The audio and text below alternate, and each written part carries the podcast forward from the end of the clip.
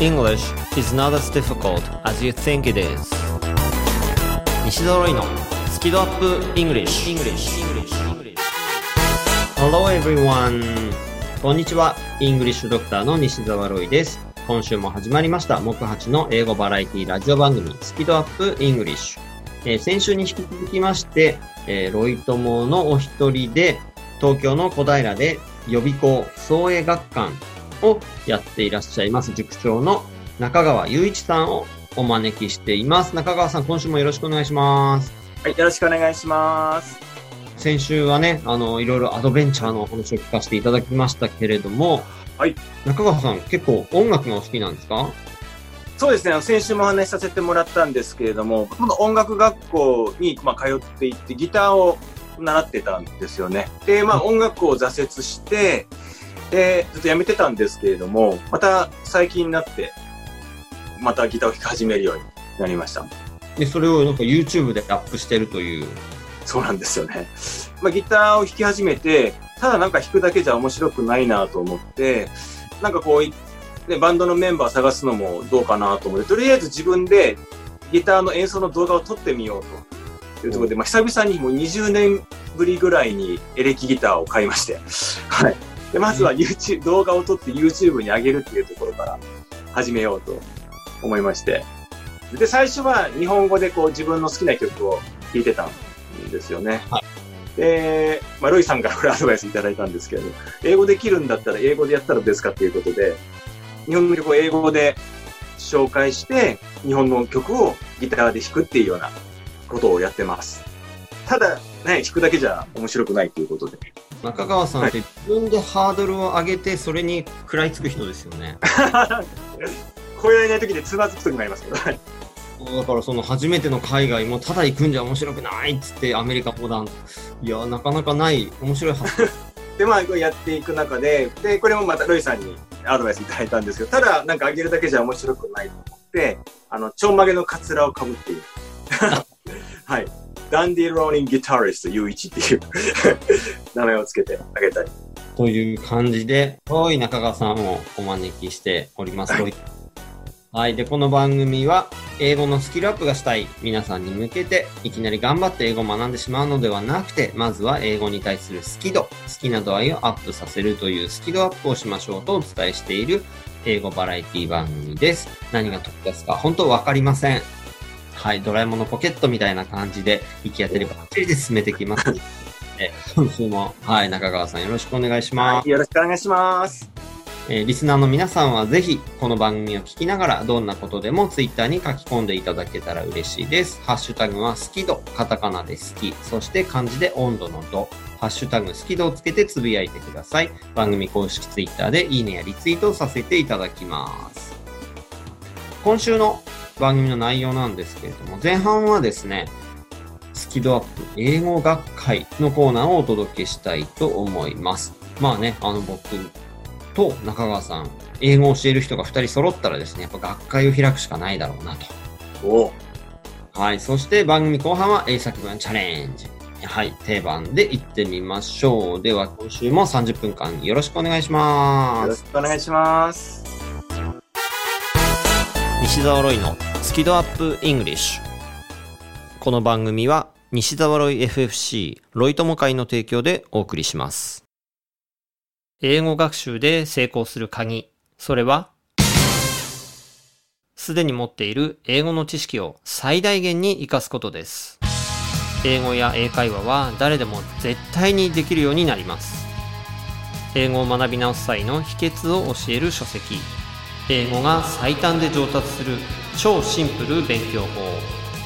Amazon にてお求めください。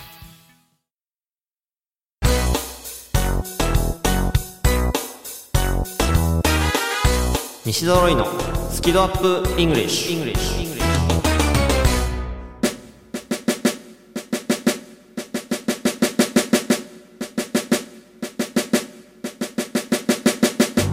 スキドアップ。英語学会。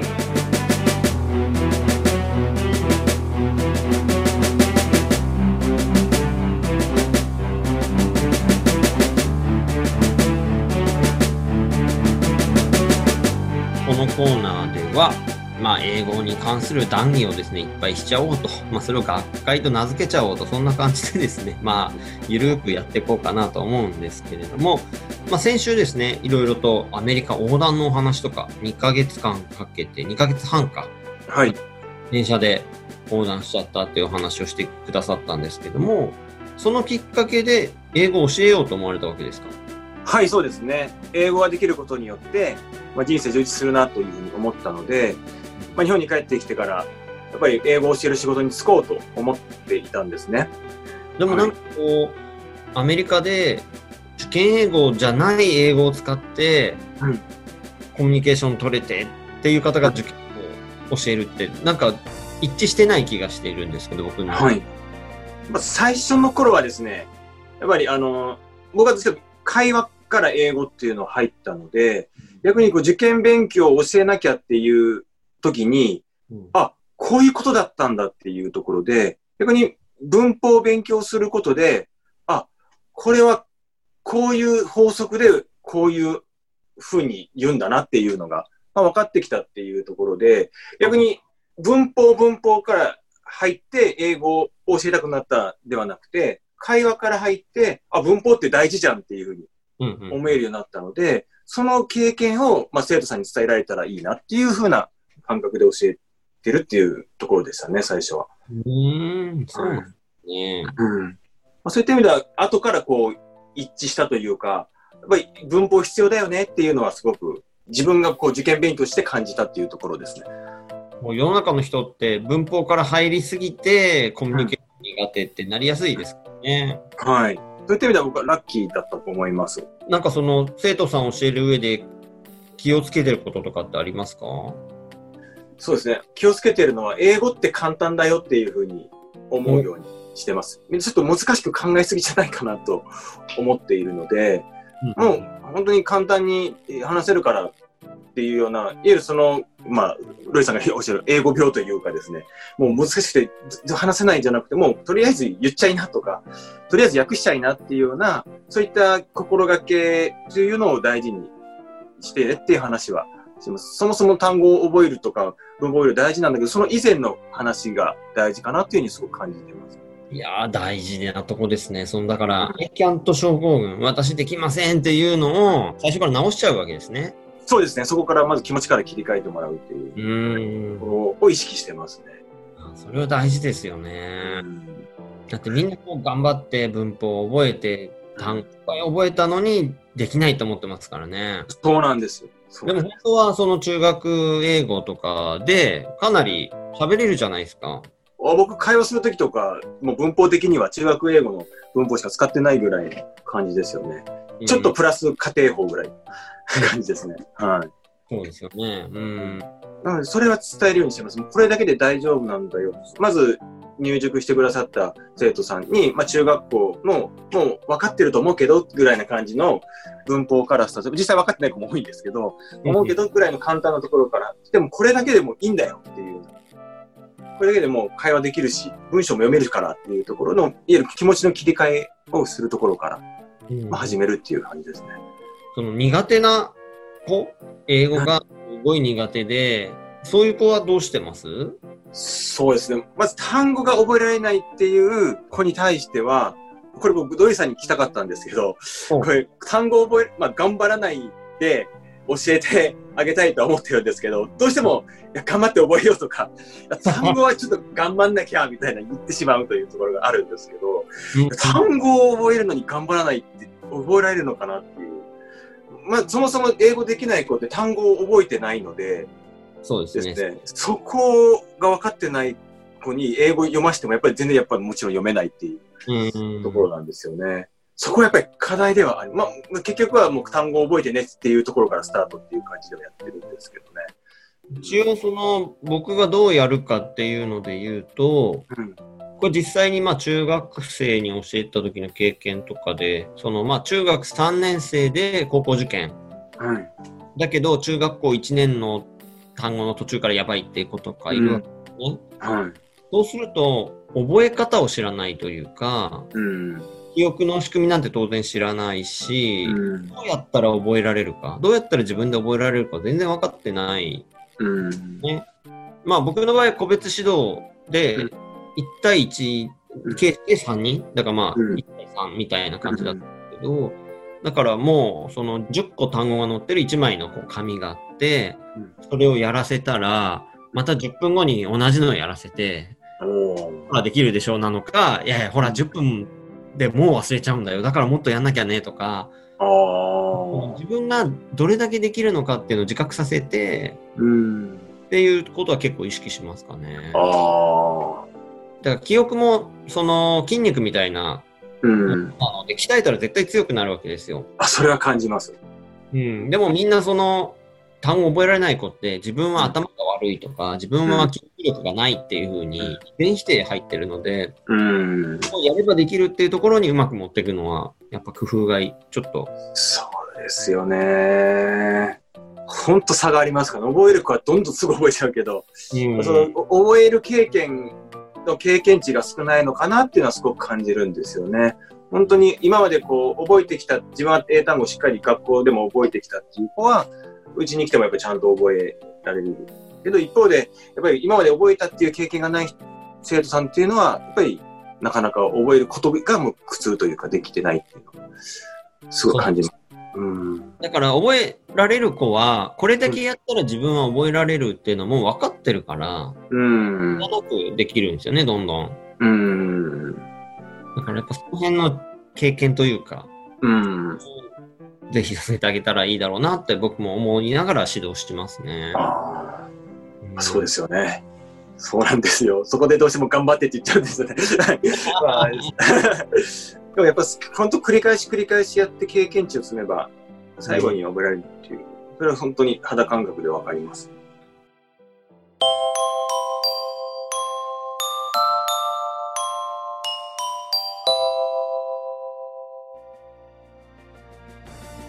っていうかですね、僕、中川さんにいろいろ聞きたいことがあって、はい。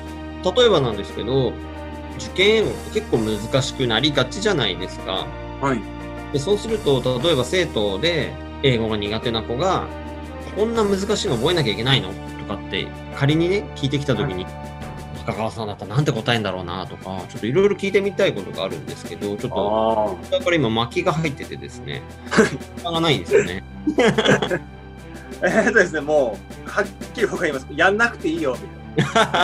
でも、まず実際、その一問必死になって覚えて、じゃあ何点取れるのっていう話だと思っていて、でも今大学受験自体もそんなに細かい文法とか問われない方向に向かっていて、新しい入試の共通テストも、もうそもそも文法問題消えちゃったりとかもしているので、いやそこ使わないでもっと楽しく英語を学ぼうよっていうところで、僕はもう本当に英語の文章をどんどん読ませちゃうとか、英字新聞であったりとかですね、もう読ませちゃって、英語の本とか読ませちゃった方がいいかなと思っていて、その方が点数も伸びるし、もう文法はそれこそ頑張らないでいいよっていうようなお話の方向でやってますね。いいキーワードですね。頑張らなくていい文法が。もう頑張らなくていいよ、文法 頑張らない文法でやってます。はいはい、ありがとうございます。ちょっとですね、他にもだから苦手な子にどう教えるかとか、いろいろお聞きしたいことあるので、ぜひまたあの、この番組に来てください。はい、もう喜んで読んでいただければ。はい、はいどこからでも。それでまた学会やりましょう。はい、ぜひ。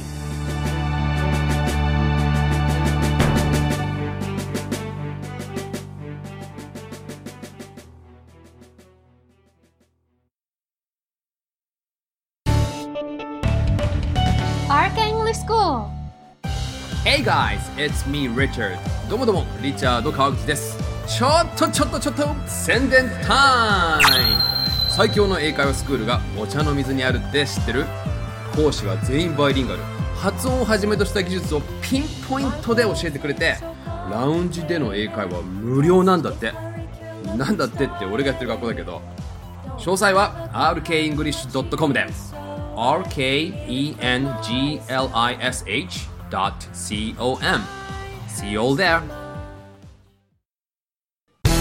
English is not as difficult as you think it is. 英語はあなたが思うほど難しくはありません。西揃いのスキドアップ English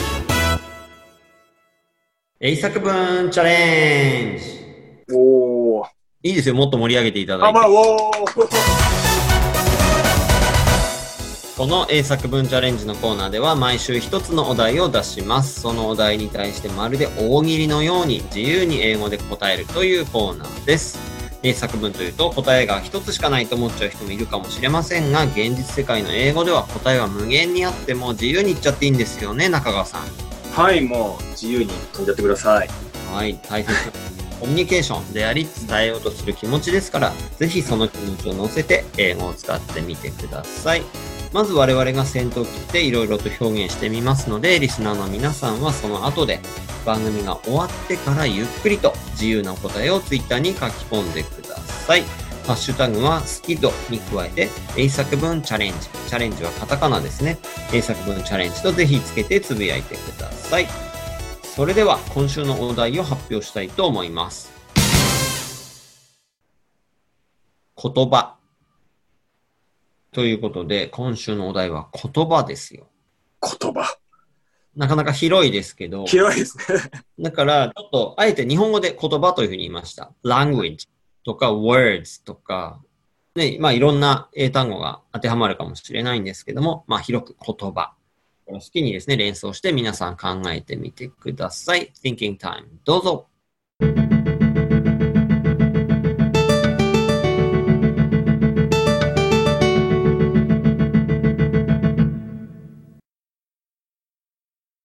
はい、ということで、今週のお題は言葉ですね。はい今週は中川さんから、えー発表していただきましょう。はい。では、一つ目のセンテンス。Language encourages you to enter another world. Language encourages you to enter another world. うんはい、言葉はあなたを別の世界に入ることを促してくれる。なんかかっこいいですね。ありがとうございます。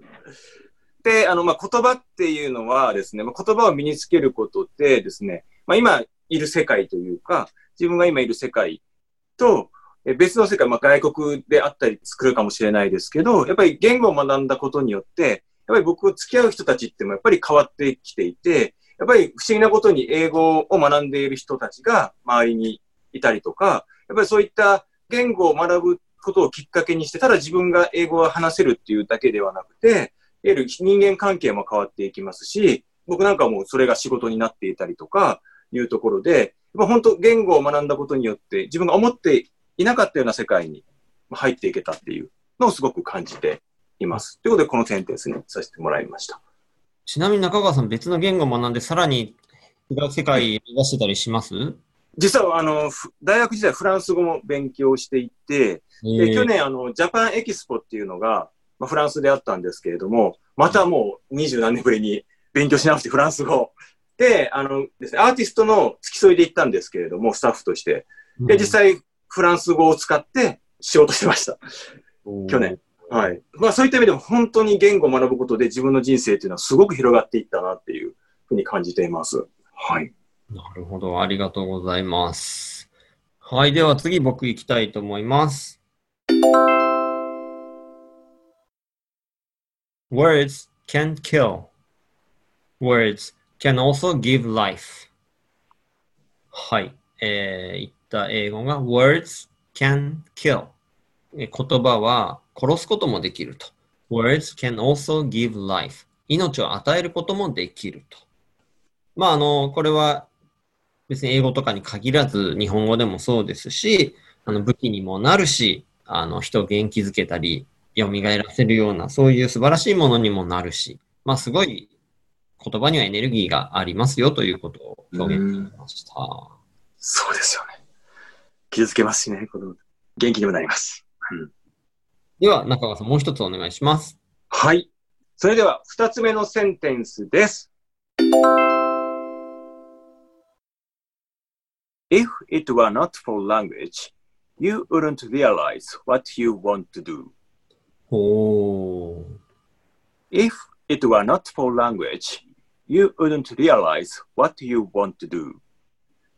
もし言葉がなければ、あなたはあなたがしたいことを実現することはないでしょあ、実現なんですね。気づけないじゃなう。く気づけない、実現ですかね。したいこと。はい。ほうほうほうまあ、結局ですね、あの、言葉っていうのがですね、やっぱ言葉で人間っていうのは考えているので、でうんもしですね、言葉っていうものがなければ、やっぱり自分が伝えることっていうのができないので、その言葉によって、伝えることによってですね、自分が本当にやりたいってことも実現できるし、本当に自分がやりたいことに気づくこともできるっていう思っています。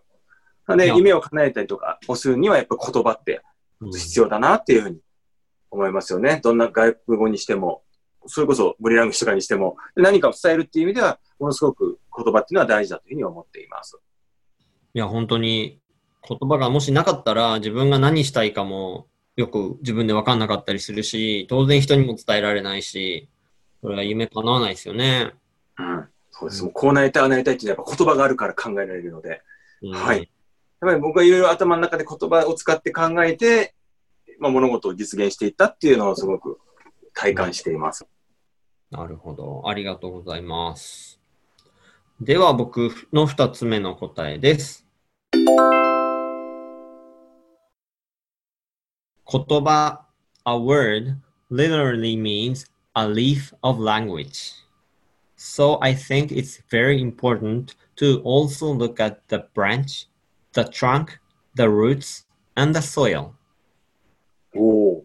はい。えー言葉 a word literally means、えー文字通り意味するのは a leaf of language ことの葉って言いますけども葉っぱなんですよね So だから I think 思うんです It's very important とても大事です to also look at the branch 枝を見たり the trunk 幹を見たり the roots 根っこを見たり、and the soil、その土壌を見たりすることが同じように大事だと思うんですよ。やっぱね、言葉ってね、だから葉っぱだから、その、大きな木があって、うん。最終的に生まれてくるのが葉っぱなんですよね。その前に、うんなんかいろんな考えが頭の中にあって、その前にいろんな思い込みがあって、ね、いろんなこう、世界観とか、世の中のうんみたいなのがあって、で、いろんな経験とか、まあいろんなものがあった結果言葉が出てくると思うので、なんか言葉だけじゃなく、いろいろ見たいなと思っております。そうですよね。本当相手の言葉一つでも、そのひ裏付けられる経験というか、はい。っていうのがいっぱい入ってるわけですからね。うん。うんだからそういうなんか裏付けのある言葉を喋りたいですよね。素晴らしいですね。はい、ということで、なんかまあ言葉というお題がお題だったからかもしれないですが、すごい深い感じの、なんか、深かった人生観が。はい、なりましたが、リスナーの皆さんも、いや別にね、あの、何言っていただいてもいいんですよ。だから、例えば、パッと勉強してますでもいいし、楽しいですでもいいし、ね、こういう深いことを語りたくなったら、そういうこと言っていただいてもいいし、はい、ぜひ自由に考えて、はい、そしてお答えいただければと思います。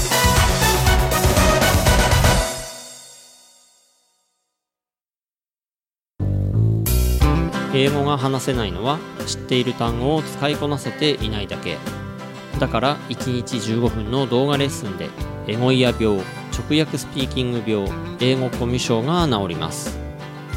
苦手意識が強い人でも2ヶ月以内に英語ができる人に返信それが頑張らない英会話レッスンです。5時間分の無料レッスン動画をプレゼント中。詳しくは西澤ロイの公式ホームページをご覧ください。あなたはもう英語が話せるんです。話せるんです。話せるんです。せるんです。西澤ロイのスキドアップイングリッシュ。この番組は西澤ロイ FFC ロイ友会の提供でお送りしました。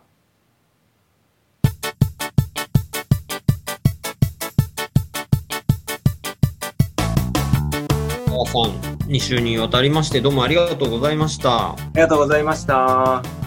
どうでした？いやもう本当楽しかった。改めて、ね、自分がなぜ英語を勉強しているのかとか、どうして英語を教えるようになったのかっていうことをまた確認できたというかですね。はい。なんか自分を振り返ることができてすごく良かったです。そのなんか高いハードルを設定してそこに挑戦する癖とかそうですね。明らかになったんですかね。そうですね。ちょっとまたハードル作んなきゃな、みたいな 気持ちになっちゃうね。で、あの、中川さんにはまた来ていただかないといけないですね。学会をやりに。ああ、もう、ぜひぜひ呼んでください。もう、楽しみです。スタジオまで自転車で来ていただいてもいいですかね。ママチャリで行きます。ということで、中川さんにまた来ていただくんですが、ちょっとね、いつになるか未定なので、それまでの間は、リスナーさんには YouTube で楽しんでいただきましょうかね。はい、えー僕の YouTube チャンネル、ダンディ浪人ギタリストゆういちとアルファベットで検索していただけると出てきます。ちょんまげかぶってる映像が出てきますので、はい、ご覧いただければと思います。はい、皆さん楽しんでください。え2週間にわたりまして、東京の小平にある予備校、創営学館の塾長で、そして、ロイ友のお一人、はい中川雄一さんに、えー来ていただきました。どうもありがとうございました。ありがとうございました。以上、木八の英語バラエティラジオ番組、スキドアップイングリッシュ。お届けしましたのは、イングリッシュドクター西澤ロイと、中川雄一でした。Thanks a lot for listening, and be sure to tune in again next week. Thank you for listening. I'm looking forward to seeing you again. Bye bye! Bye bye.